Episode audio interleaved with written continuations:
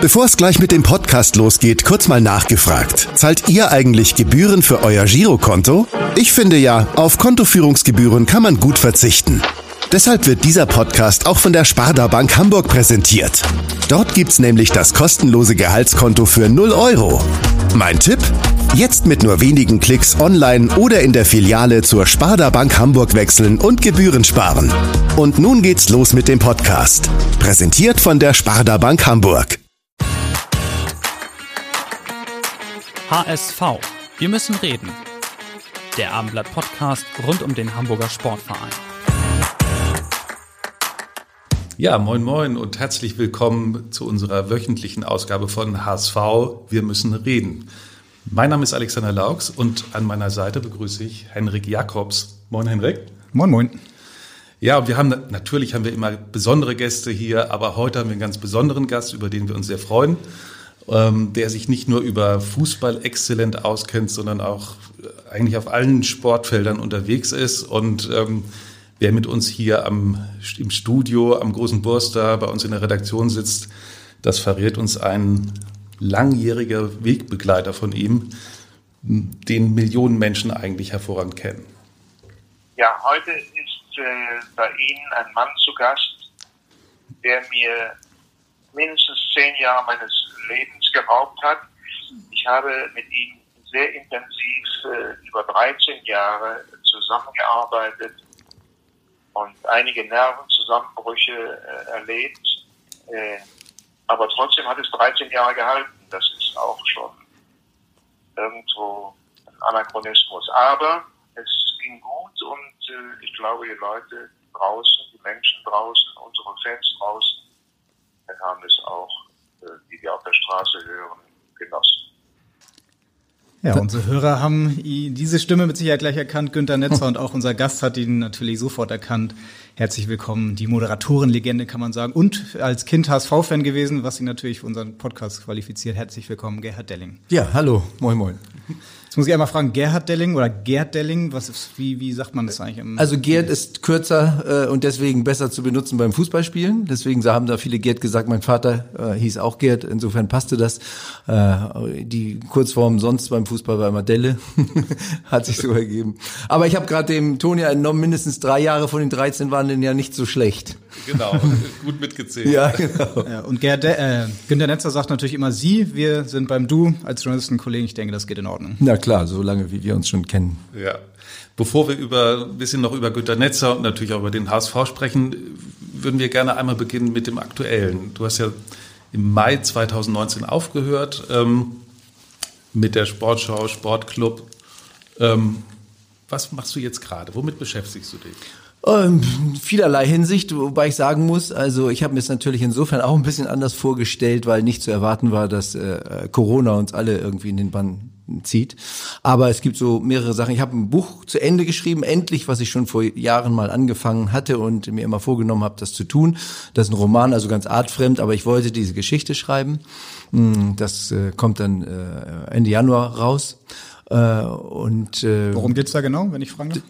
Also es ist, das ist ein tatsächlich hat nichts mit äh, Sport zu tun oder Fußball beispielsweise, sondern äh, das ist eine fiktive Geschichte, allerdings basiert sie auf so ein paar Erfahrungen, die ich äh, in meiner Jugend gemacht habe, äh, mit einer Person, die, also eine, eine, Frau, die am Ende des Zweiten Weltkrieges beginnt, sich selbstständig zu machen, also eine Unternehmerin durch und durch und äh, deren Sohn. Und äh, da passieren so ein paar Geschichten, die zum Teil tatsächlich so ähnlich äh, geschehen sind, aber es ist dann doch arg, arg verfremdet, sagen wir so. Es ist schon eher Fiktion. Und ähm, ja, dann mache ich nach wie vor ähm, in größeren Abständen und, und in, in ausgewählten kleinen Portionen äh, mache ich sowas wie Coaching, also alles, was mit Sprach, Sprache, Sprechen zu tun hat, mh, Medien, äh, Geschichten. Dann habe ich ja da bei dem Schweinsteiger-Film als äh, Supervising Journalist mitgemacht mhm. quasi. Äh, bin ein bisschen später da eingestiegen, aber es war trotzdem erstmal, glaube ich, ganz interessant und ähm, hat dann auch wieder einen neuen Gedanken bei mir aufgeworfen, den ich jetzt gerade so ein bisschen äh, im Hinterkopf habe, weil ähm, man ja doch vielleicht sogar das ein bisschen mehr machen kann, also ein paar mehr davon. Es gibt ja schon große Persönlichkeiten, nicht nur im Fußball, auch im Fußball und auch im Sport, aber auch darüber hinaus in anderen Lebensbereichen. Also ich könnte mir vorstellen, dass wir sowas äh, mit ein paar Freunden zusammen demnächst mal auf die Beine stellen. Ja, dann mache ich äh, beispielsweise mit meinem Schwager, der ist Chemiker gewesen und jetzt längst in Pension, aber der hatte immer so das Ziel, äh, gerade was den heutigen Zeitennerv eigentlich treffen sollte. Corona hat das ein bisschen in den Hintergrund äh, gebracht, aber ähm, umweltfreundliche Reinigungsmittel auf den Markt zu bringen. Und ähm, wir haben tatsächlich jetzt auch ein, ein biologisch abbaubares äh, Handhygienemittel, also das auch tatsächlich zur Desinfektion taugt äh, im Portfolio und da helfe ich so ein bisschen, äh, dass wir das ein bisschen unter die Leute bringen. Ist das denn schon im Supermarkt? Oder? Ja, das ist hier übrigens bei ähm, unserem Freund Stanislawski und Lars äh, und Bernd Enge. Die haben sich als erste gleich dafür erwärmen können und äh, steht in Winterhude im Rewe-Markt und in einigen äh, einzelnen ausgewählten kleinen Edeka-Läden rund um Hamburg herum äh, und ist jetzt seit neuestem dann auch äh, in der Sansibar erhältlich äh, auf Sylt. Also äh, wir sind da gerade dabei und versuchen den Vertriebsweg ein bisschen als kleine Bäckerburschen äh, aufzubauen. Mhm. Aber das ist auch so ein Thema. Ich hatte ja mal eine, eine Serie, habe ich auch noch so im Hinterkopf. Vielleicht mache ich die auch irgendwann noch mal, wenn ich einen guten Partner dafür finde. Hm, mich interessiert ja diese Umweltthemen schon von jeher. Und ich hatte schon vor drei, vier Jahren eine TV-Umweltserie äh, entwickelt und ähm, auch schon relativ weit gesponnen und das passt eigentlich ganz gut so. Also weil mich interessieren regenerative Energien schon seit wirklich 15, 20 Jahren bin ich da dran. Äh, Umweltschutz, äh, Umwelterhaltung, äh, was man im Einzelnen dafür tun kann, aber äh, was es auch für eben technisch neue Entwicklungen gibt, finde ich sehr wichtig. Hm, und da zahlt dieses Thema voll drauf ein, deswegen äh, begeistert mich das auch. Es klingt aber danach, dass der Fußball jetzt nicht mehr die ganz große Rolle spielt. Doch, das Leben. ist das nächste. Ich bin natürlich nach wie vor äh, sind wir, äh, es zieht sich leider und ähm, ist im Augenblick noch nicht von Erfolg gekrönt, aber es, der Weg dahin hat mir schon sehr viel Spaß gemacht. Äh, ich habe einen guten Freund, der eine Fußball-App entwickelt hat, die aber noch nicht auf dem Markt ist und da bin ich schon seit Jahren äh, wirklich ganz eng mit involviert und, und, und alles, was mit Content äh, und, und überhaupt Bewegtbild zu tun hat, ähm, ist da wichtig. Und wir waren, was weiß ich, in Stadien in Istanbul, in, in England, in der Bundesliga natürlich und sind auch nach wie vor da unterwegs äh, um das weiter zu professionalisieren und äh, in der Hoffnung, dass wir dann tatsächlich doch irgendwann jetzt auch mal rauskommen. Ja, du bist ja wirklich sehr vielseitig unterwegs, muss man sagen. Aber es gibt ja immer noch mehr Berufsoptionen, ne, die man auch äh, einschlagen könnte. Und da hätte ein ehemaliger Kollege von dir eine Frage. So, aus eigener Erfahrung weiß ich, dass du ein richtig guter Kicker bist. Allerdings hat deine Spielerkarriere ja auch nur bis Büdelsdorf und OT Kiel gereicht. Und was ich mich immer schon gefragt habe und immer wissen wollte, bei all deinem Fachwissen, mit dem du ja auch in unseren Montagskonferenzen immer so geglänzt hast, warum bist du eigentlich nie Trainer geworden? Chance hast du ja noch, möchte ich mal gleich anschließen. Für unsere NDR Betriebssport Kleinfeldmannschaft suche ich noch einen Assistenten für die kommende Saison. Wann darf ich also mit dir rechnen? Fragt Patrick Hallatsch ja, aus genau. der NDR Sportredaktion. Den Hühnerhaufen will man nicht trainieren. Beim Abendland hätten wir sonst auch noch eine Ja, sehr gut. Frei. Äh, ist tatsächlich so, dass mich das äh, tatsächlich auch schon immer mal wieder beschäftigt hat. Wir hatten ja bei, äh, ich habe den ja zum Schluss äh, beim SV Bergstedt und äh, in der alten Herren noch beim TSV Sasel, aber in Bergstedt in der Liga, da hatten wir den äh, ähm, äh, unseren, unseren wunderbaren Trainer, äh, mit dem wir äh, ja durch dick und dünn gegangen sind. Und da habe ich ehrlich gesagt, äh, Horst Schubert ist ja eine Ikone hier in Hamburg gewesen, ähm, leider viel zu früh verstorben. Aber ähm, da haben wir schon tatsächlich immer so das, das, das Trainerkonglomerat geprobt, weil irgendwann war es dann so weit, dass ich doch, doch mehr draußen sah und saß und zuschauen musste, weil die anderen deutlich schneller waren als ich. Aber äh, so ein bisschen Coaching da in der Richtung und ich glaube auch, das wisst ihr ja selber auch, also wenn man so viele Spiele sieht, dann entwickelt man auch schon irgendwann ein Auge, nicht nur für die Taktik, sondern auch was da so passiert auf dem Feld. Und das ist ja etwas, was mich heute noch fesselt. Also auch die Veränderung beispielsweise, ähm, dass es doch immer wieder andere Schwerpunkte gibt. Du hast ja auch viele Trainer dann erlebt, ne, in deiner Zeit als Sportjournalist. Äh Das kann man sagen. Ja. Einige Jahre mit Joachim Löw ähm, hat sich so dein, dein Bild äh, des Trainers oder dein Respekt vor Trainern insgesamt dadurch auch verändert? Nee, eigentlich gar nicht. Äh, ich glaube nach wie vor, dass es da auch, dass es eine breite Palette von Trainern, die es gibt, ähm, mit äh, speziellen Schwerpunkten. Mm, aber mich haben natürlich schon die immer fasziniert, die äh, nicht nur gute Trainer waren für ihre Mannschaft, sondern die irgendwie auch so einen speziellen Ansatz hatten und den auch kommunizieren konnten. Sinnigerweise einer, der eigentlich gar nicht kommunizieren wollte, das war Ernst Happel. Also ich war wirklich Ernst Happel begeisterter, sage ich mal. Fan wäre übertrieben, aber begeistert. Ähm, hat auch damit zu tun mit der ersten Begegnung, die ich mit Ernst Happel hatte, als äh, ganz junger äh, Radiomann damals, äh, Anfang der 80er, äh, Spitzenspiele im Volksparkstadion, HSV gegen Bayern München. Das waren damals tatsächlich noch Spitzenspiele. Und äh, mein Chef sagte, ähm, der machte die ganze Radioberichterstattung für NDR 2 und, und Wer war das damals? Armin Haufe, ja. äh, ja, einer der, wenn nicht gar der genialste Radioreporter, also den ich kenne, muss ich sagen, weil er sprachlich auch so virtuos war und, und, und so ehrgeizig in der Hinsicht. Äh, und der sagt, ich machte so ein paar Nebenberichte für die Welle Nord damals äh, und äh, unseren Heimatsender.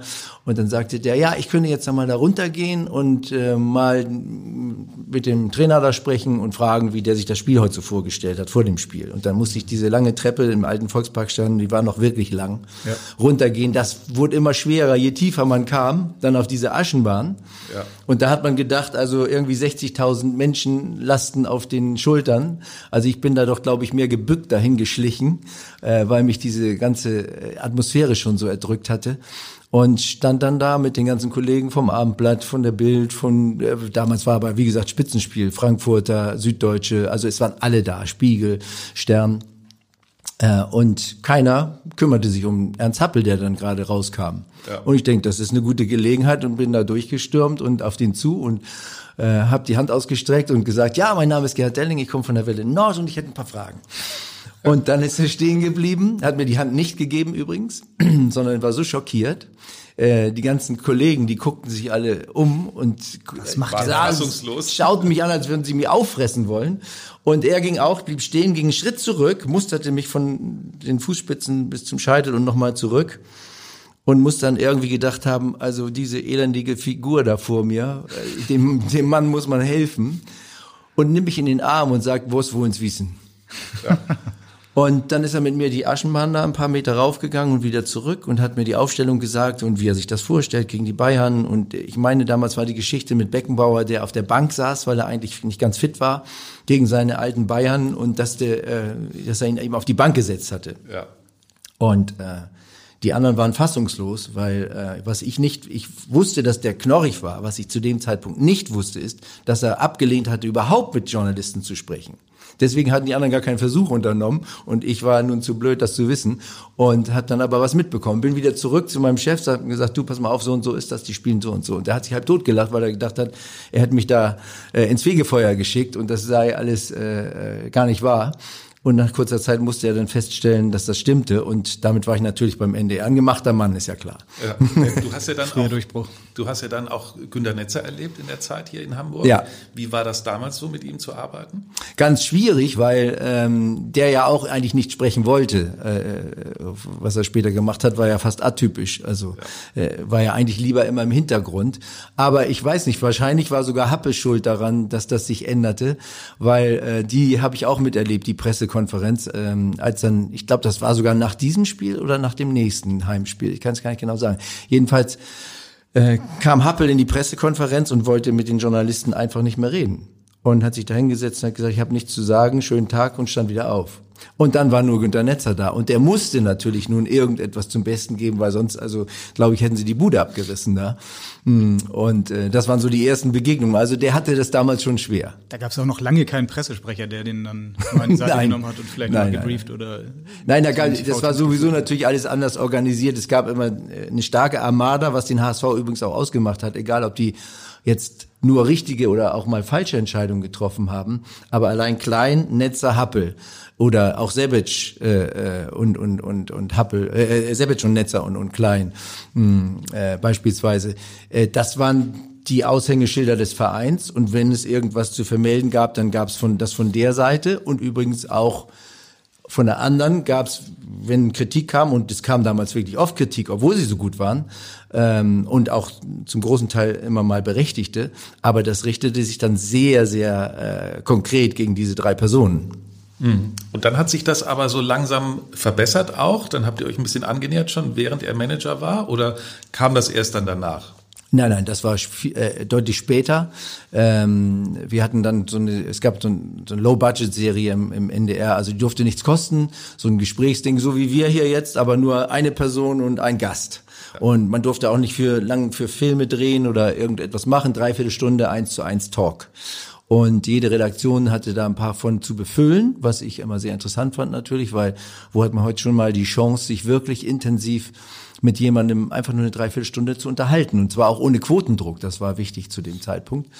Und äh, wir hatten überlegt, wen wir nehmen. Benno Müllmann war, glaube ich, einmal da. Und äh, einer war dann der Erste, der, mit dem wir das gemacht haben, war Günther Netzer. Und das war irgendwie gleich so interessant und ehrlich. Also das war eigentlich das Wichtigste. Es war so, es ging so der Blick hinter die Kulissen und auch ein bisschen mh, hm, selbstkritisch äh, über den Werdegang und dann auch über natürlich Fußball grundsätzlich, ähm, dass da eigentlich schon das Eis gebrochen war. Wobei ich sagen muss, ich kannte ihn vorher schon aus dieser Zeit äh, beim HSV, weil er mal zugesagt hatte, da war ich Redakteur in Kiel als Gast für Sport 3 und es war an dem Tag absoluter Eisregen. Es gab ja keine Handys zu dem Zeitpunkt. Und wir hatten fest damit gerechnet, dass er niemals kommt, weil kein, also niemand würde sich auf den Weg gemacht haben zu dem Zeitpunkt.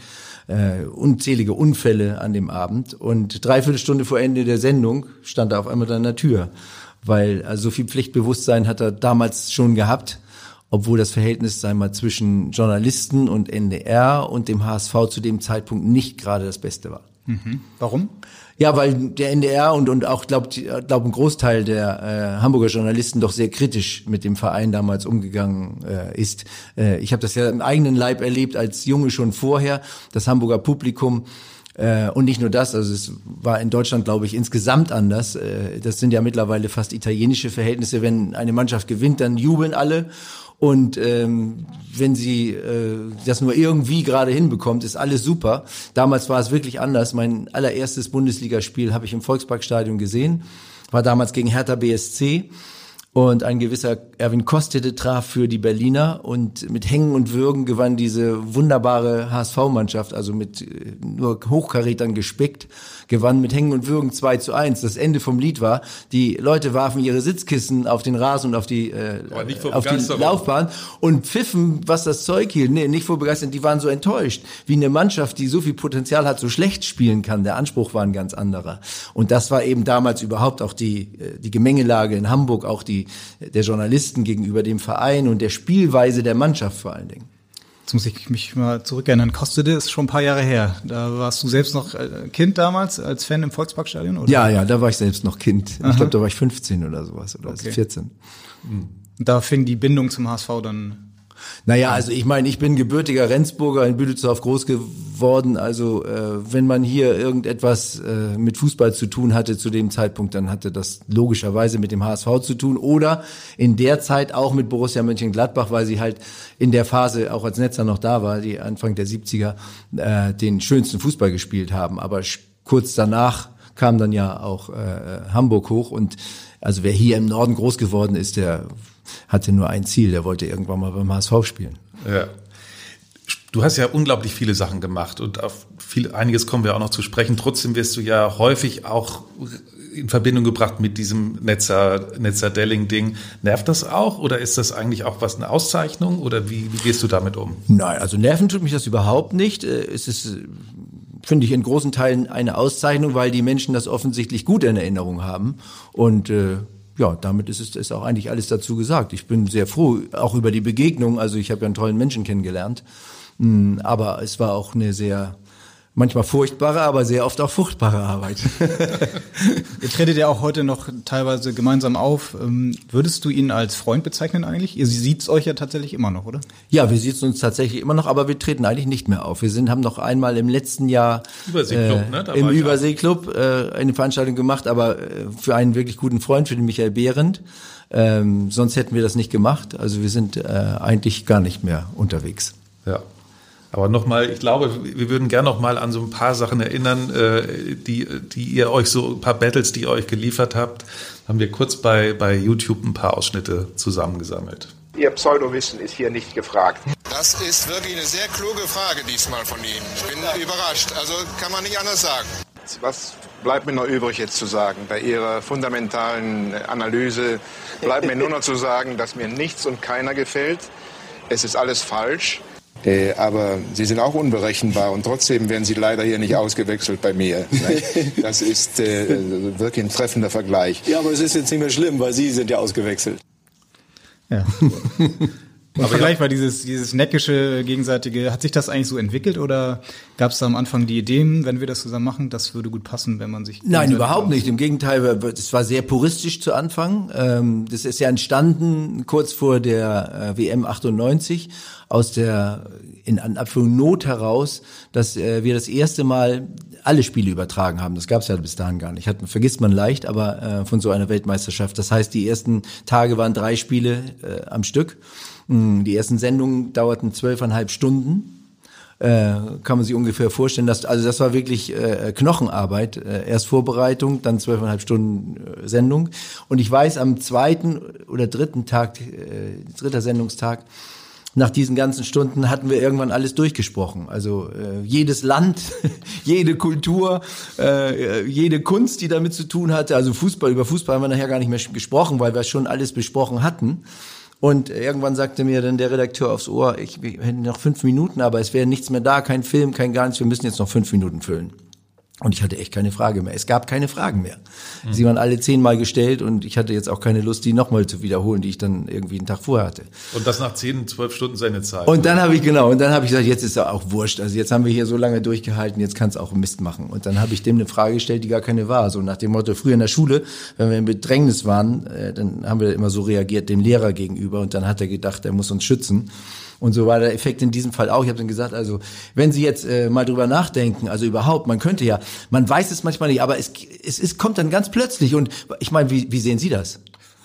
Und der hat gedacht, oh, der arme Kerl, der hat jetzt genau wie die Lehrer früher, der hat jetzt einen Blackout, der weiß gar nicht mehr, was hier los ist. Und hat dann angefangen, irgendwie ganz ernsthaft zu antworten, um mich zu retten. Ja. Dann habe ich ihn natürlich schnell wieder unterbrochen, weil ich ihn nicht ins offene Messer laufen lassen wollte, aber lustig war es schon. Dann hat er natürlich gleich geschimpft, als er das mitbekam, dass ich ihn auf den Arm genommen habe. Und von da an ähm, war das irgendwie immer so. Gab es auch mal einen richtigen Zoff eigentlich zwischen zwischen Ja, ja, na klar, das das wäre also das wäre nicht gegangen, als das ist kein kein es wäre nicht als Schauspiel gegangen. Was heißt irgendwann mal ein richtiger, es war eigentlich immer ein richtiger Zoff. Aber manchmal war es lustig und manchmal war es auch ernst. Ich meine, äh, man darf das nicht unterschätzen. Fünf Wochen beispielsweise Südafrika das ist fünf Wochen Fußballquarantäne. Das ist äh, fünf Wochen totale Begeisterung und Eintauchen in eine andere Welt. Aber das ist immer wieder auch mit äh, Rückschlägen, mit, mit psychischer Beanspruchung äh, verbunden, mit körperlicher auch.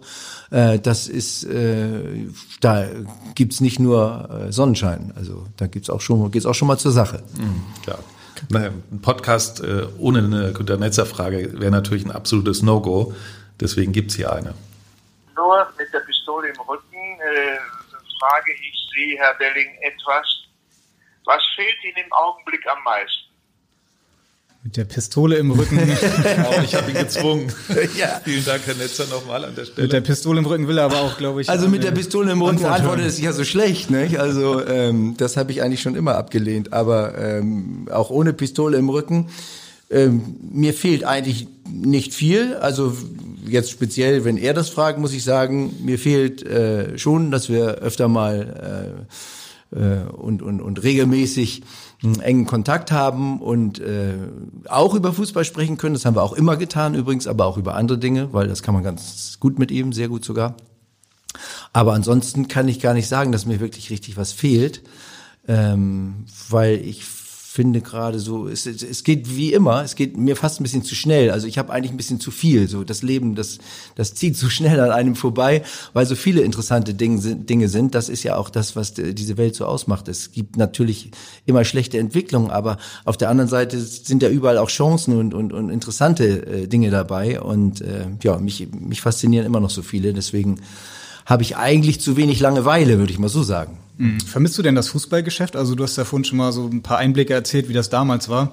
Das hat sich ja doch deutlich verändert. Ich könnte mir vorstellen, da ist man vielleicht auch irgendwann froh, da nicht mehr dabei zu sein, oder? Dass man dass man sagt, hm, das hat sich jetzt so verändert. Nein, äh, es hat sie, es hat natürlich viele Auswüchse gegeben und und und auch äh, schlechte Entwicklungen, aber auch da ist es so.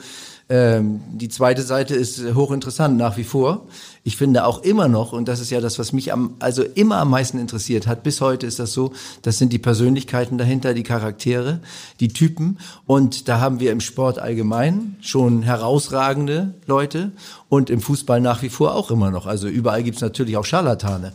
Aber es gibt da schon auf allen Seiten und an allen Fronten gibt es schon echt äh, interessante Leute, die es lohnt, äh, dass man sie kennenlernt. Mhm. Mit so, mit so einem Mann wie Joachim Löw, ging das, dass man dann abseits der Kamera sich nochmal hinsetzen konnte, ein Bierchen trinken konnte und vielleicht nochmal ein paar Sachen richtig besprechen konnte? Das ging tatsächlich, aber ganz ehrlich, das, äh, ich glaube, weder er hat das vorangetrieben, aber ich eben auch nicht, weil meine Rolle eine andere war. Also zu, zu nah ist dann in solchem Fall nicht gut aber es war trotzdem, es gab trotzdem immer äh, sehr vertrauensvolle äh, kurze Hinweise oder auch mal ein Gespräch oder ich eine Frage, äh, äh, die jetzt nicht irgendwo gelaufen ist, aber wo ich einfach was wissen musste, um das zu verstehen, warum die jetzt so spielen oder so auftreten. Und das war immer, das muss ich zum Beispiel auch Joachim Löws auch insofern äh, unglaublich äh, interessante Persönlichkeit, weil es äh, doch sehr vertrauensvoll dann war. Also man hat nicht alles preisgegeben. Also was ich von dem erfahren habe, ging nicht immer gleich raus, aber es hat mir geholfen, meinen Job dann wieder besser zu machen. Mhm. Und äh, das muss ich sagen, das ist überhaupt sehr gut organisiert bei dieser Nationalmannschaft seit ja, ja mittlerweile ja, Jahrzehnten, muss man ja schon sagen, äh, auch mit dem Oliver Bierhoff da im Hintergrund. Äh, das ist schon sehr klar und und mhm. und auch auch gut und auch auch tief, manchmal echt tief. Ja. Gab es da noch mal, Entschuldigung, gab es noch mal ein gemeinsames Weizen mit äh, Rudi Völler? irgendwann nach, nach dieser Geschichte in Island? Ja, natürlich. Also nicht nur in Weizen, das war, das war ganz lustig. Ähm, nach der Geschichte gab's äh, erstmal natürlich eine kleine Sendepause. Und dann war aber wie immer, zu dem Zeitpunkt haben wir im Jahresende gab's eine Sportschau mit dem, nach so einem Turnier mit dem jeweiligen Bundestrainer. Und das war in dem Fall als Teamchef äh, Rudi Völler. Und der hatte gleich auch zugesagt äh, und kam dann nach Köln. Äh, von da aus war die, äh, lief die Sendung und ist ein bisschen früher gekommen und wir haben uns dann darüber tatsächlich nochmal unterhalten und da erstmal kein Weizen, weil die Sendung ja noch anstand und sondern einen Kaffee getrunken und aber auch so, also äh, wir sind so oft schon wieder über den Weg gelaufen und das ist äh, komplett ausgeräumt. Gibt's denn, sind, haben sich denn irgendwelche Freundschaften auch entwickelt über die Zeit? Als, ich meine, damals gab es ja auch noch so habe ich das zumindest, bin ja auch schon Ewigkeiten dabei, äh, bessere Zugangsmöglichkeiten. Es ist heute viel abgeschlossener äh, als damals. Hat sich sowas ergeben?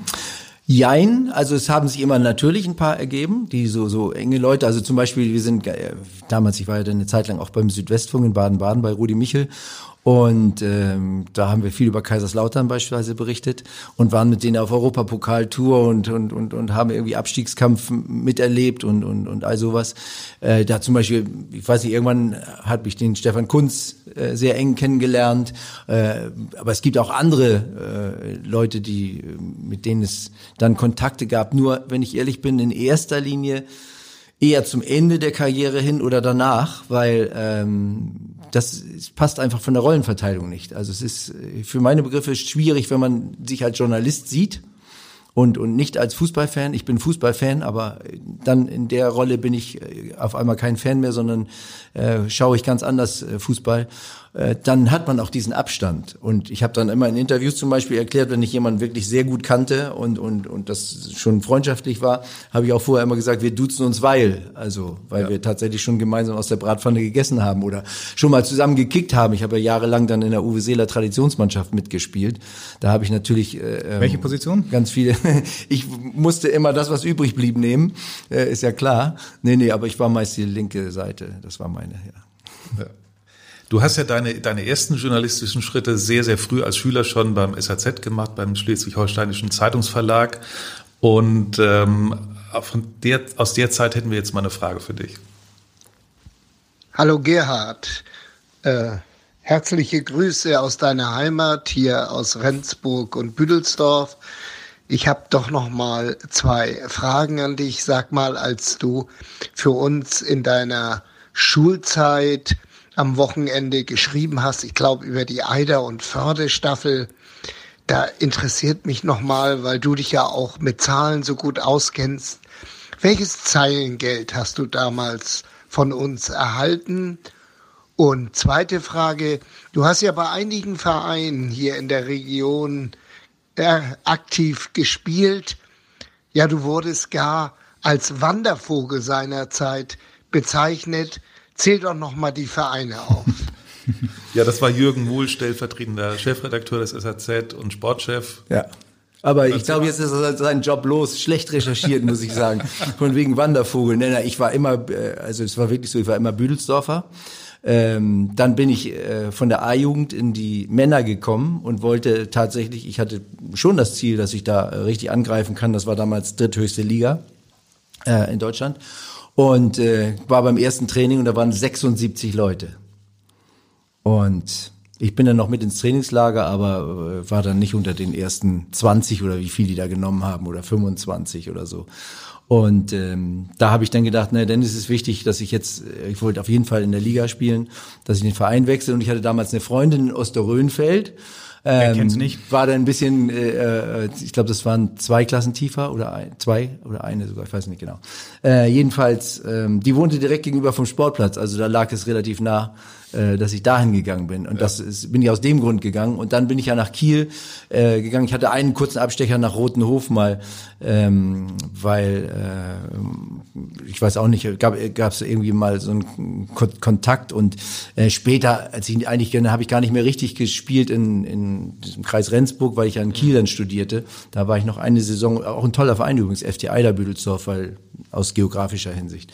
Hm, aber ich bin dann nach Kiel gegangen und da habe ich bei UT Kiel gespielt und da bin ich auch geblieben übrigens, weil und auch viele Jahre, weil es auch äh, eine tolle Mannschaft war, also eine ganz äh, ich, ich, ich mochte ja immer solche Mannschaften und kurioserweise bis auf glaube ich einmal habe ich sie auch immer gehabt und gefunden oder die mich, ich weiß nicht, ich glaube eher ich habe sie dann irgendwie bin auf die gestoßen wie so ein Magnet, wo wo so so so was soziales äh, stattfand. Also da waren ganz verschiedene Charaktere, ganz verschiedene Berufe, ganz verschiedene Menschen und die fanden auf einmal zusammen und äh, die hatten ein gemeinsames Ziel und dann über dieses Ziel, was haben wir gehabt? Wir haben Skatabende gehabt. Wir sind also das, früher war es anders als heute. Man ist ja nicht nur zum Training gegangen, sondern ich bin Training Dienstag, Donnerstag äh, und manchmal freitags war eigentlich regelmäßig dann nicht vor zwei wieder zu Hause zu sein. Ne? Also das gehörte da alles mit zusammen. Und äh, da auch wieder diese Menschen, diese Persönlichkeiten. Und ich habe da, also ich habe immer ein wunderbares Glück gehabt. Mhm. Und es waren nicht so viele. Und Zeilengeld ganz übrigens, äh, da muss ich sagen, äh, äh, Jürgen Muhl, das ist eine Frage, die darf man mir doch gar nicht stellen. Ich habe zehn Pfennig bekommen pro Zeile, das muss man sich mal vorstellen. Das ist ja Schmalhans Küchenmeister hoch zehn. Ja, ja. Was zahlt er heute? Äh, Neun. Du schreibst ja noch eine Kolumne, oder? Ja, Ist also, da noch Zeilengeld? Ja, nee, also ähm, heute muss ich ja alles noch mitbringen. Nein, überhaupt nicht. Ist alles gut und es macht Spaß. Es macht mir wirklich Spaß, äh, diese wöchentliche Kolumne, ähm, weil auch äh, auch lustig. Ne? Das geht auch schon seit vielen Jahren. Machst jetzt. du seit Verbundenheit einfach oder wie? Ja. Es ist, also es macht wirklich richtig Spaß und ich kriege so viele Rückmeldungen aus meiner alten Heimat, vor allen Dingen natürlich, weil es in erster Linie in Schleswig-Holstein und Niedersachsen und, und so erscheint das ja. Und MacPom. Ähm, aber vor allen Dingen so äh, von früheren Mitspielern oder Gegnern und so, also die sich dann mal melden und sagen, äh, das sehen sie ähnlich oder ganz anders und also es, das macht Spaß jede Woche. Mhm dem Fußball. Wie häufig wird der HSV dabei thematisiert? Schleswig-Holstein ist ja auch immer noch HSV hoch. Ist bisher immer nur erste Liga gewesen, deswegen ja. ich hatte viel HSV die letzten Jahre logischerweise und äh, habe immer gehofft, äh, dass tatsächlich hatte ich äh, diesen hochnäsigen Gedanken, dass ich dachte, wenn man jetzt ein bisschen den Finger in die Wunde hält, vielleicht ändert sich ja was. Mhm. Aber es hat sich leider äh, ja eine ganze Zeit nichts geändert. Es wurde dann immer schlimmer. Ich hätte ja nie gedacht, dass dieser Club irgendwann mal überhaupt überhaupt absteigen würde und empfinde es auch als Verlust für die Bundesliga, dass der Dino weg war. Äh, und dass er jetzt nicht wieder aufgestiegen ist, ist äh, ja beinahe genauso schlimm. Mhm. Ja, wie siehst du denn im Moment die, äh, die ganze Geschichte rund um den Volkspark? Mal ganz allgemein gefragt. Es ist ein Dilemma, weil äh, machen wir uns nichts vor. Die, es gab die großen Diskussionen, äh, sozusagen die die äh, Profiabteilung äh, out, zu outsourcen, outzusourcen. Äh, das hat man dann irgendwann gemacht. Schon damals übrigens äh, habe ich darauf hingewiesen. Es nützt ja nichts, wenn ich äh, eine Möglichkeit schaffe, viel Geld zu besorgen. Also wichtig wäre auch, wenn die richtigen Leute da sind, die dann auch dafür sorgen, dass es an der richtigen Stelle ausgegeben wird. Äh, manchmal sogar noch wichtiger als äh, Geld reinzuholen. Und ähm, ich glaube, da sind so viele Fehler passiert in den letzten vielen Jahren. Stellen wir uns nur vor, als Udo Bando, übrigens äh, ein guter Freund von mir, der auch in der Uwe Seeler Stiftung, äh, da arbeiten wir beide zusammen. Äh, aber ich würde ich würde auch sagen, wenn wenn wir da nicht zusammenarbeiten würden, weil äh, ich so einen hohen Respekt vor dieser äh, Leistung habe, nicht nur seine Lebensleistung äh, beruflich, aber was der als Aufsichtsratschef hier auf die Beine gestellt hat. Und da haben, waren wir ja damals, erinnere dich Alex, ja, ja. waren wir kritisch, wenn die im Halbfinale um den äh, UEFA-Pokal ausgeschieden sind. Äh, da haben wir überlegt, wieso ist das passiert und wieso haben sie den Pokal nicht geholt. Äh, also von diesem Level sind wir gekommen und ähm, dass man mit noch mehr Möglichkeiten, finanziellen, wirtschaftlichen Möglichkeiten am Ende aus der Liga absteigt, das ist eine Hyperkatastrophe, finde ich. Und ich glaube, der Verein hat sich bis äh, jetzt überhaupt noch nicht davon erholt und äh, auch noch gar nicht seinen neuen Weg gefunden. Das ist, glaube ich, jetzt das höchste, oberste Ziel, äh, dass man wieder seine eigene Identität schärfen muss und auch dieses Selbstbewusstsein ohne Überheblichkeit, aber dieses Selbstbewusstsein haben muss. Also diese Raute ist schon was Besonderes. Mhm. Ja, das haben aber auch viele schon betont, die gesagt haben, der HSV ist ein großer Verein, äh, ein großer Club. Das ist ja immer wieder das, was man hört, wenn hier neue Entscheidungsträger anfangen. Da könnte man jetzt auch sagen, vielleicht mal ein bisschen weniger Selbstbewusstsein nach außen tragen und mal ein bisschen äh, vielleicht eine andere Identität entwickeln. Ja, Selbstbewusstsein kann es nie genug geben, aber schon auch ähm, mit dem mit der nötigen Demut. Äh, und es ist wie alles, glaube ich, im Leben, ist es der Anfang ist Arbeit. Und äh, ich will nicht sagen, dass da schlecht gearbeitet wurde. Im Gegenteil, ich kenne Dieter Hecking äh, und Dirk Bremser. Die, ich, ich mag die beiden total gern. Die leisten auch übrigens gute Arbeit.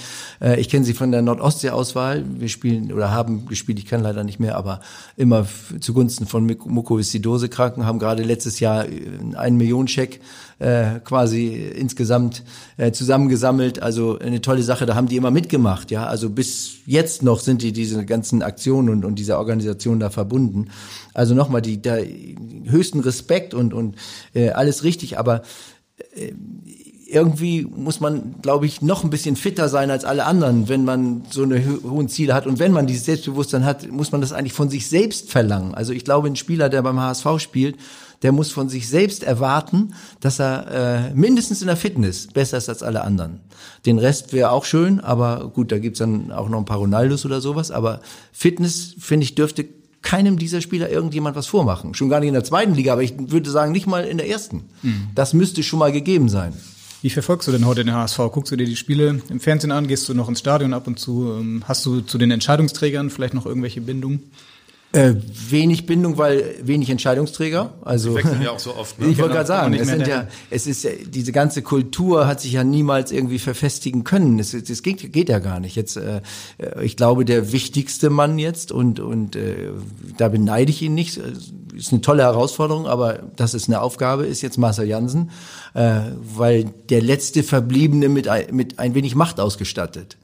Äh, und äh, da müsste jetzt richtig eigentlich was passieren. Ich, ich, ich kann nicht verstehen, warum sie keinen Vorstandsvorsitzenden haben, weil gerade in dieser Phase müssen, muss so ein Mensch sein, weil man muss ja jetzt auch irgendwie eine Vision entwickeln und ähm, auch den Leuten vielleicht mal wieder klar machen, dass es doch sich lohnt, weiter ins Stadion zu gehen, doch sich lohnt zu investieren in die Logen beispielsweise, weil ich kenne ganz viele, die jetzt abgesprungen sind. Ja wirtschaftliche Situation kommen wir auch gleich noch drauf. Das äh, wird, wird kein, natürlich nicht einfacher werden. Nee, ne? das wird kein, das wird kein Spaß. Also äh, ich glaube, man muss jetzt sowas, was der, der Dietmar Beiersdorf hat mal versucht mit einem Leitbild äh, das dann, wo eine Agentur beauftragt wurde. Äh, ich glaube, dieses Leitbild muss von innen raus entwickelt werden und muss von innen kommen. Man braucht aber so ein Leitbild. Also das meine ich mit Selbstbewusstsein. Man muss dieses Selbstbewusstsein bis in den kleinsten Verteidiger in der E-Jugend irgendwie reinbekommen und gleichzeitig darauf hinweisen, wer hier mitspielen will, der, der muss aber schon auch den Anspruch an sich selbst äh, haben, das Beste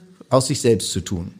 Äh, und das ist für meine Brüste der einzige Weg. Mhm. Traust du Marcel Janssen das zu, mit seinen 34 Jahren ist er jetzt, glaube ich, so eine Rolle einzunehmen? Ist ja, ich glaube, Uli Hoeneß hat damals auch in dem Alter angefangen beim FC Bayern.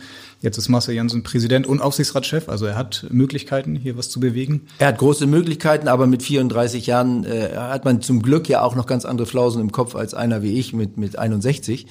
Aber ähm, deswegen glaube ich, äh, umso mehr, dass eine Mischung äh, ja eher das Nonplusultra wäre. ist wie mit einer Mannschaft. Ich, ich kann diese, diesen Jugendwahn kann ich nicht verstehen, genauso wie die, äh, die immer glauben, sie können mit den 28 bis 34-Jährigen äh, irgendwas holen. Die, die, das ist ja gerade das Interessante am Fußball, dass sich alles durcheinander mischt.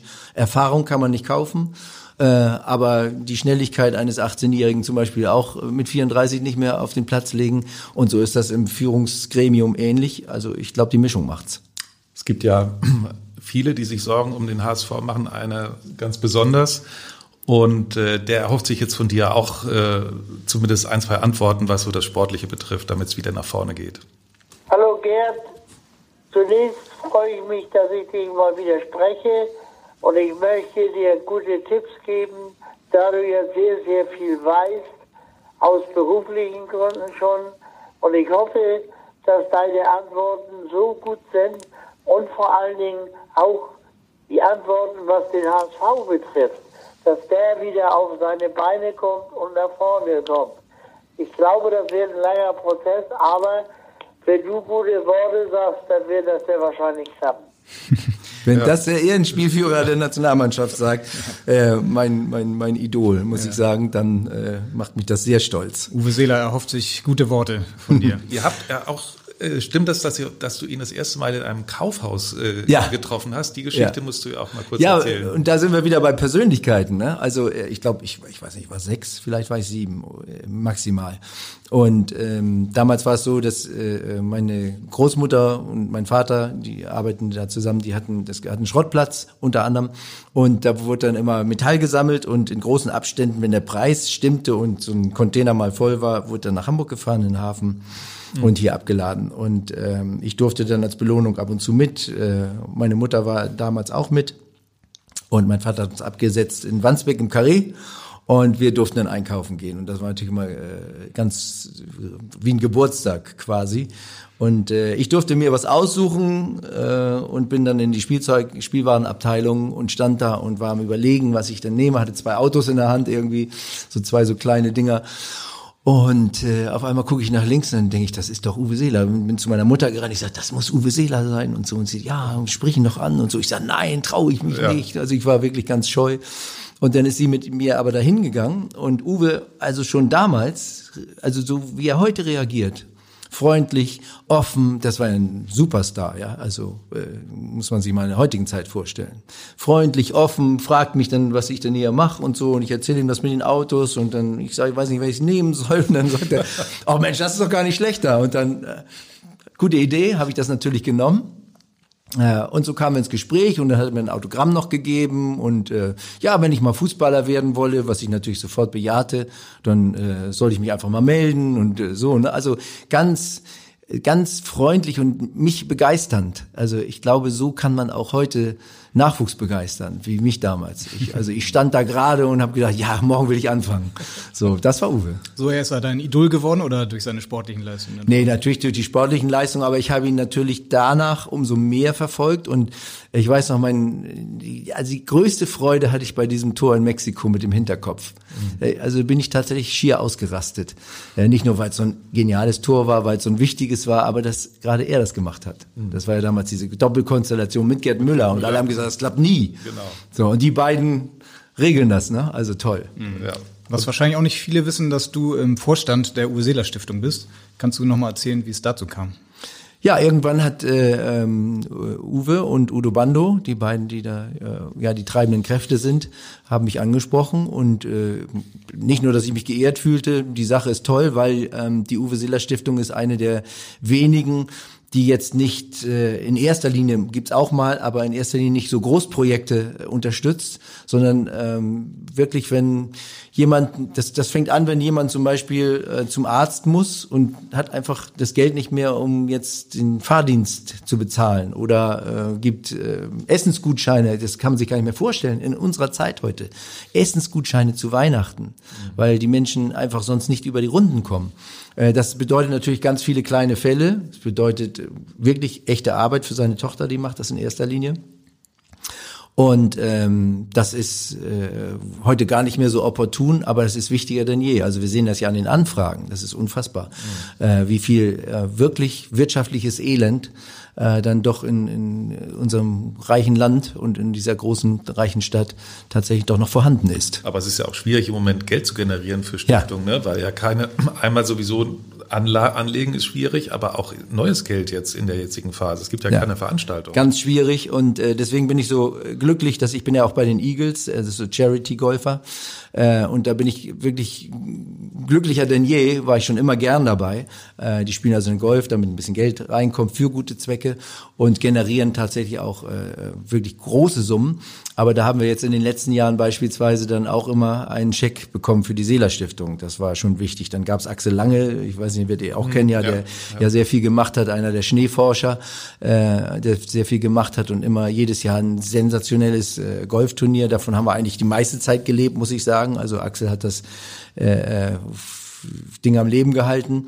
Das hat aber jetzt aufgehört. Der ist auch in dem Alter, wo das nicht mehr schafft, äh, das zu organisieren. Es wird tatsächlich schwerer. Ich spiele jetzt gerade ein Golfturnier. Ich wollte eigentlich äh, ein paar Tage wegfahren, aber ähm, das ist tatsächlich so. Wir müssen froh sein, wenn sich Leute engagieren. Und äh, da geht's auch zugunsten der Uwe Seeler Stiftung. Also immer schön schnell dabei. Frank Rost ist auch dabei. Also wir müssen jetzt schon zusehen, dass wir äh, dann auch immer mal unterwegs sind und äh, ein bisschen was akquirieren. Mhm. Neue Gelder zu akquirieren ist natürlich auch für den HSV gerade eine große Herausforderung. Die Großsponsoren haben sich zurückgezogen. Emirates, Klaus Michael, Michael Kühn hat erstmal gesagt, er ist nicht mehr dabei. Hast du eine Erklärung eigentlich dafür, warum sich der HSV hier in diesem, diesem Wirtschaftsstandort Hamburg so schwer tut, da potenzielle Partner und strategische Investoren auch zu finden? Also ich glaube gar nicht mal, dass er sich so schwer getan hat, sondern im Gegenteil, weil es eine große, tolle Marke ist, ähm, ging das eigentlich schon ziemlich gut. Also es war ja, es war ja nicht zu wenig Geld vorhanden, machen wir uns nichts vor. Ja, also äh, wir, wir schimpfen mal über äh, oder einige schimpfen ich nicht übrigens über RB Leipzig oder TSG Hoffenheim. Also hier ist nicht viel weniger verbrannt worden, wenn nicht gar mehr. Ich müsste jetzt genau hinschauen. Also es sind ja Möglichkeiten da und ich glaube nach wie vor würden die sich sofort ergeben wenn es äh, eine Vision gäbe, wenn es, wenn man glauben könnte, dass es nach vorne geht. Das ist die wichtigste Aufgabe jetzt. Äh, die Leute dazu begeistern, dann, ich, also Kühne bin ich ganz sicher, würde sofort wieder ähm, mitmachen und einsteigen und das Ganze unterstützen. Ähm, man braucht jetzt einen klaren Plan. Also der muss gut sein. Wäre das denn überhaupt möglich, auch mit Klaus-Michael Kühne andere ähm Investoren zu finden oder glaubst du nicht, dass die vielleicht sich eher davon abgeschreckt fühlen, dass so ein ja, meinungsstarker, launischer Investor da schon präsent ist? Also ich glaube nicht, dass sich andere abgeschreckt fühlen. Ähm, es wäre sicherlich sowieso immer gut, wenn es, sag mal, ein paar mehr wären, die sich das teilen, weil, man, weil die Abhängigkeit natürlich nicht so groß ist. Aber im Augenblick ist es so und ähm, bei allem Bohai, das es in der Vergangenheit gegeben hat, ich weiß gar nicht, ob es den HSV noch gäbe, wenn äh, Herr Kühne nicht dabei gewesen wäre. Also insofern muss man, glaube ich, aus HSV-Sicht im Augenblick gibt es überhaupt gar, gar kein Vertun, muss man sagen, wie gut, dass wir den haben. Aber du hast eben so anklingen lassen, du gehörst nicht zu den Kritikern von RB, äh, Hoffenheim. Also du bist offen für Investoren jetzt in der Branche. Oder RB, ist ein, RB ist ein bisschen spezielles äh, Modell, was ich aber glaube, was nicht aufzuhalten ist, weil die Gesetzgebung auch europaweit ja so ist. Äh, also ich glaube auch, dass die selbst diese Regeln des Financial Fair Plays äh, sehen wir jetzt bei Chelsea beispielsweise. Es ist nicht mhm. wirklich einfach die selbst aufgestellten Regeln einzuhalten, geschweige denn, auch die waren ja noch nicht irgendwie das Nonplusultra. Also das sind Wirtschaftsunternehmen und die werden sich den äh, Wirtschafts äh, Regelungen unterwerfen müssen. Deswegen werden wir so ein Phänomen öfter sehen. Äh, bei RB ist es ja nun insofern ein bisschen anders, weil äh, es tatsächlich einen Großkonzern gegeben hat, der äh, oder ein Großkonzern dahinter ist, der was ich am gefährlichsten finde, ähm, ja noch mehrere Vereine hat. Also äh, eigentlich, wenn wir ehrlich sind, spielt Bayern München nicht gegen RB Leipzig, sondern gegen RB Leipzig, RB Salzburg, gegen New York, gegen äh, Sao Paulo, äh, also gegen ein, ein, eine, ein großes Konglomerat. Ähm, das wird aber die Entwicklung sein. Also auch, äh, auch Bayern und andere Vereine werden sich äh, deutlich umstellen müssen und tun das im Augenblick, glaube ich auch. Äh, da gibt es große Tendenzen, das noch professioneller zu machen. Aber in Hoffenheim kann ich es beispielsweise nicht verstehen. Die Entwicklung ist doch mit am Ende des Tages dann doch sehr begrenztem Budget sensationell gewesen. Im Gegenteil, die, die haben, ich weiß nicht wie viel, ich glaube, jetzt waren es 80 Millionen allein jetzt wieder zurücküberwiesen ähm, weil sie nämlich erkannt haben, dass sie als kleiner Verein ausbilden können und teuer verkaufen können. Das bedeutet aber, man muss eine gute Ausbildung haben. St. Pauli versucht das ja auf kleinerem Gebiet auch und ich glaube, das ist ein super Weg für so einen Verein weil man heute mit, einer, mit gut ausgebildeten Spielern tatsächlich ganz viel Geld generieren kann. Und Hoffenheim ist ja äh, äh anders mh, äh, entstanden aus dem mit zehn heraus, der in dieser Gegend groß geworden ist. Und das ist ja nicht nur die Fußball-Bundesligamannschaft. Hätte ja auch schief gehen können übrigens. Da ist ja ein ganzes Areal entstanden mit Golf, mit professionellem Golf, mit Amateurgolf, mit Damenmannschaften, mit äh, Jugend, äh, die Jugendinternat, das dahinter steht. Äh, der, der unterstützt da den Handball noch beispielsweise. Also äh, das ist jetzt nicht das Modell, ich kaufe mir einen Verein und äh, versuche damit reich zu werden und mache damit Werbung beispielsweise. Äh, insofern, ich muss sagen, ich bin nahezu begeistert von der TSG. Mhm. Ich habe mir das auch mal angeschaut. Also es ist wirklich eben auch, das ist das Beispiel, was du vorhin genannt hattest, wenn man nicht nur Geld eben investiert, sondern es eben auch sinnvoll investiert, mit wie detailliert und mit wie, wie viel Liebe die das aufgebaut haben und alles entwickelt haben. Das ist eigentlich ein ganz gutes Beispiel auch, auch für den HSV. Ne? Also mhm. ist das der Schritt, gerade jetzt in dem Umfeld, wo man weiß, es wird sehr, sehr wahrscheinlich weniger Geld geben, dass man dann versucht dort eben, also der HSV hat, es gibt ja Tendenzen, dass der HSV das jetzt versucht. Ist das genau der Weg, der richtige Weg? Grundsätzlich ja, aber der HSV hat ja einen riesen Vorteil gegenüber Hoffenheim und RB Leipzig. Hier gibt's ja eine Struktur, allein die Fanstruktur. Ich meine, das muss man sich mal vorstellen, wie viele Menschen wirklich begeistert in dieses Stadion immer wieder reingegangen sind, dass zum großen Teil 52.000, äh, äh, auch in den schlimmsten Phasen, die wir äh, gehabt haben. Das heißt, die brauchen das zum Beispiel nicht aufzubauen. Der, ich glaube, man müsste in der Kategorie schon diesbezüglich was Emotionales anbelangt und äh, auch das, das Gedankengut dahinter etwas höher sogar anfangen als bei in Leipzig und in Hoffenheim. Aber ähm, von der Struktur, vom Strukturaufbau her, was dann nachher tatsächlich auf dem Platz zu sehen ist, da kann man sich an den Vereinen eine ganze Menge abschauen. Die Frage ist ja, ob auch das in Hamburg so gut funktioniert mit jungen Spielern, die dann hier auf diese Bühne kommen, HSV. Das ist ja doch eine andere Aufmerksamkeit, eine andere mediale Nachfrage und eine Beobachtung vor allem auch. Da ist in Hoffenheim mit Sicherheit ein bisschen weniger mediale Präsenz da. Dadurch kann man sich da vielleicht etwas mehr in Ruhe entwickeln. Hm. Ja, das ist die Frage so. Geht das ja, in Hamburg auch? Oder? Ich, deswegen sage ich, ich, ich glaube, man muss das Regal schon höher anvisieren. Und ähm, wenn ich zum Beispiel eine funktionierende Mannschaft habe mit äh, ganz vielen jungen Talenten, was äh, sicherlich der Weg ist, schon allein deswegen, weil, wie gesagt, man die auch äh, dann vielleicht ähm, weiterleiten kann und, und bekommt auch wieder ein bisschen Geld rein. Kann ja auch mal äh, jemand in Hamburg besser werden, was jetzt nicht so oft gewesen ist, aber es kann passieren. Ähm, trotzdem glaube ich, in Hamburg wäre es auch immer gut, wenn man äh, sowas hätte wie ein Star. Also äh, und einen kann man sich übrigens immer leisten. Und wenn es gut läuft, kann man sich im nächsten Jahr den zweiten leisten. Also Leute mit Namen braucht man auch, um große Ziele zu erreichen, weil das wächst nicht aus einer jungen Mannschaft heraus. Äh, und das ist in Hamburg etwas anders als in äh, Hoffenheim mhm. beispielsweise. Hier muss man dann schon auch stehen. Ich bin, bin ja, äh, war gerade vor kurzem waren wir beim FC Bayern und ähm, da ging es so um darum, wie so ein Verein dasteht und wie er sich sieht. Und ich glaube, manchmal realisieren die das gar nicht, was die für eine Marke für sich haben, dieses Mir san mir. Wer da spielt, der, der hat keinen Druck, sondern der weiß, ich gehöre dazu. Und wenn er Druck verspürt, gehört er nicht mehr dazu. Äh, das heißt, das, das, das kommt gar nicht in Frage. Hier hat man überlegt, ob man die Uhr abbaut, als sie noch in der ersten Liga waren. Mhm. Weil es so einen Druck ausüben würde auf die Spieler, ist ja ein völlig falscher Ansatz. Weil ähm, wenn das ein Spieler zerstört, weil da oben eine Uhr läuft, die besagt, dass er bei einem, bei einem äh, äh, großartigen, glorreichen Club aktiv ist, dann ist es ja der falsche Spieler. Mhm. Weil er damit nicht klarkommt. Genau. Die Frage ist ja, was die Marke des HSV dann sein kann. Ne? Also welche Marke kann man hier mit diesen Mitteln im Moment entwickeln? Da muss man wahrscheinlich dann jetzt mit jungen Spielern anfangen und diesen Star den du ja auch angesprochen hast, erstmal selbst hier aufbauen. Ja, oder mal, also es ist ja, ist ja nicht so, das äh, fängt ja nicht bei Null an, vielleicht dann doch äh, lieber noch zwei junge Spieler mehr nehmen und einen, sagen wir jetzt da, es wird nicht Ronaldo kommen, aber schon ein, an dem man sich äh, aufrichten kann. Äh, es gab eine Zeit lang, da war es ja schon mal schwierig, dann kam Jeboa. Und Jeboa war weit über seinen äh, äh, Horizont hinweg. Äh, ich glaube, er war noch unter 40. Ja, auf dem, also, auf dem Papier.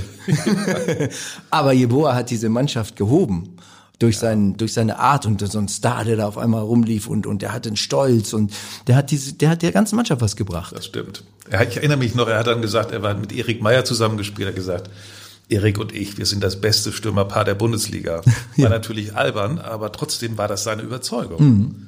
Ja, dieses Selbstbewusstsein. Also es war schon enorm. Ja. ja. Gute alte Zeiten. ja. Du hast aber, ähm, wir müssen noch einen kleinen Sidestep machen. Du hast ja nicht nur über Fußball auch berichtet, sondern über Olympische Spiele. Ähm, und aus dem Bereich hätten wir jetzt nochmal zwei, zwei kurze Fragen an dich. Da man äh, Gerhard Delling zum Sport natürlich nichts fragen kann, was er nicht eigentlich schon weiß, versuche ich es um die Ecke. Und meine Frage an dich, Gerhard, lautet, wie viele Schritte brauchte Usain Bolt bei seinem legendären Olympiasieg 2012 in London? In wie vielen Schritten hat er diesen Rekord geholt?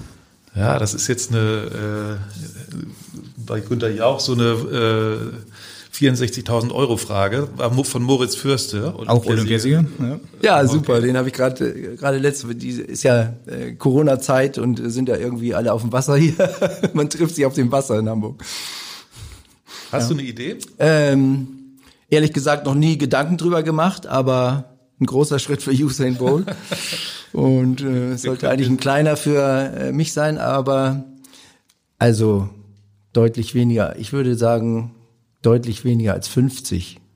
Ich würde tippen 40.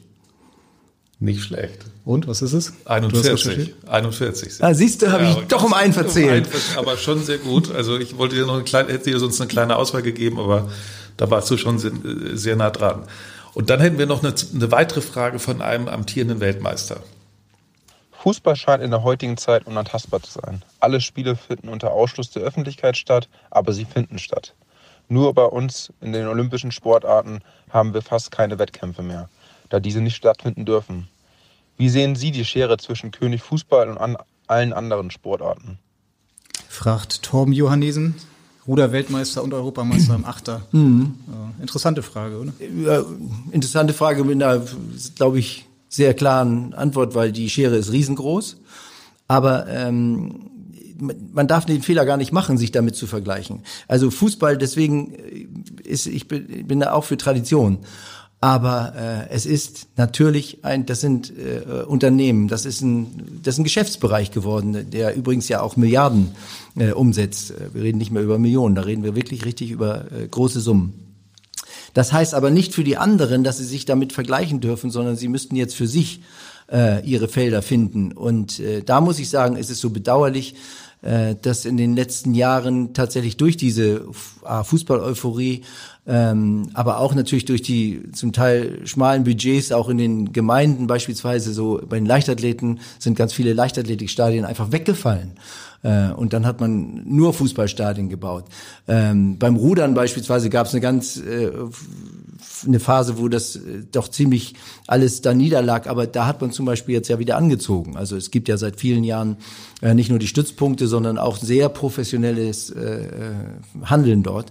Und ich glaube, das ist der Weg, den man einschreiten, einschlagen muss. Und man wird trotzdem natürlich nie diese Popularität erreichen oder zumindest absehbar nie, ähm, die der Fußball hat. Aber vielleicht doch eine Nische finden können, in der man gut leben kann und gleichzeitig trotzdem mit dieser, das zeichnet diese Sportler ja dann umso mehr aus und das macht ja den Sport aus, mit dieser Begeisterung für den Sport, ähm, dann auch wieder ein Vorbild zu sein für andere. Mhm. Wie war denn das als Berichterstatter? War das dann oder hat das mehr Spaß gemacht, mal aus diesen Sportarten zu berichten, wenn man immer nur auf diese, ja, mit diesen äh, Fußballern zu tun hat. Hand, Handball zum Beispiel, ne? Da Ja, sagt ja. man ja, ist deutlich entspannter. Ja, also ich bin ja, ich habe mein Leben lang Fußball gespielt, aber ich habe ganz viele Sportarten selber auch äh, versucht, äh, einfach um sie auch kennenzulernen, weil die mich interessierten. Handball gehörte dazu beispielsweise, weil wir damals schon in, im Radio sehr viel Handballberichterstattung hatten und ich einfach wissen wollte, worüber ich da spreche.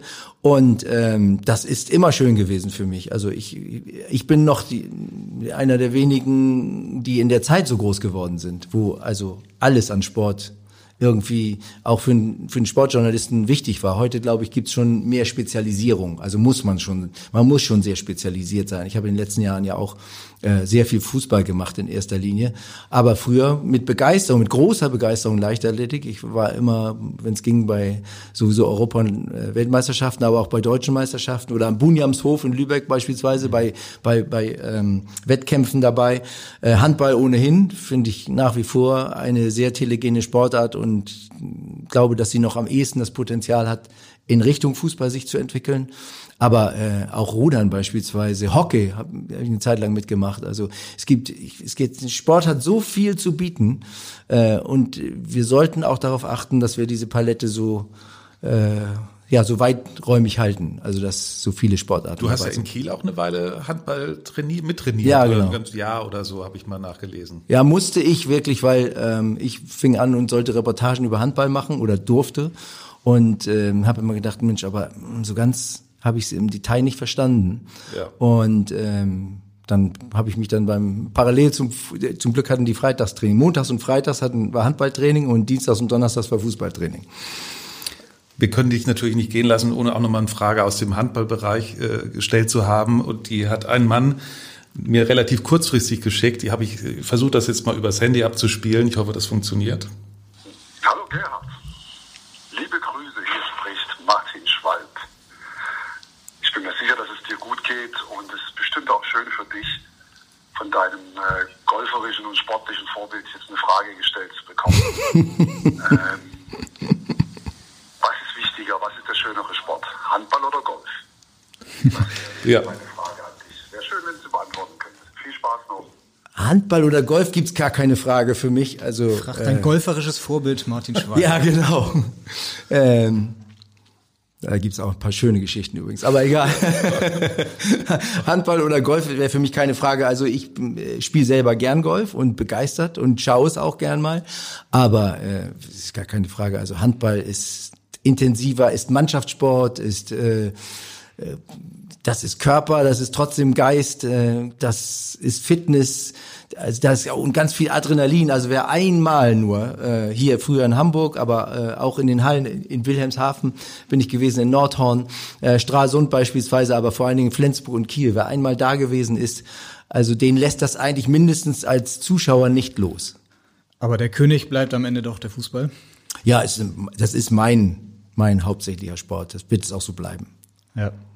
Ich schaue auf die Uhr, wir sind knapp über einer Stunde, damit müssen wir, glaube ich, langsam zum Ende kommen. Und äh, vom Fußball zum HSV nochmal zurück. Unsere letzte Frage, die wir allen unseren Gästen stellen. Was denkst du, wann steigt der HSV wieder auf? Ja, geht ja nur nächste Saison. Wird das Ja. auch passieren? Das werden wir sehen. Die Weichen werden jetzt gestellt. Also, das ist schon wichtig. Ich meine, es ist natürlich, äh, wenn man sich einen Trainer holt, der in dieser Situation noch nicht gewesen ist, machen wir uns nichts vor, ist ein Wabankspiel. Kennst du ihn? Äh, nicht persönlich, weiter so. Ich habe ein paar Interviews mal erlebt und ähm, habe auch, ähm, finde auch tolle Arbeit, äh, die er da geleistet hat in Osnabrück. Aber es ist seine erste richtige Station gewesen und jetzt ist es die erste bei einem immer noch, für meine Begriffe, immer noch großen Verein. Ähm, das kann gut gehen und äh, geht hoffentlich gut, aber es muss nicht. Okay, also, wir, also ein, eine offen beantwortete Frage, antw äh, offen beantwortet und gut, gucken wir mal. Ja, Gerd, ganz herzlichen Dank. Äh, Es hat viel Spaß gemacht, ähm, sehr kurzweilig und ähm, ja, wir hören uns dann wieder in einer Woche und bis dahin in Hamburg sagt man Tschüss. Bei uns heißt das auf Wiederhören. Tschüss. Tschüss. Weitere Podcasts vom Hamburger Abendblatt finden Sie auf abendblatt.de slash podcast.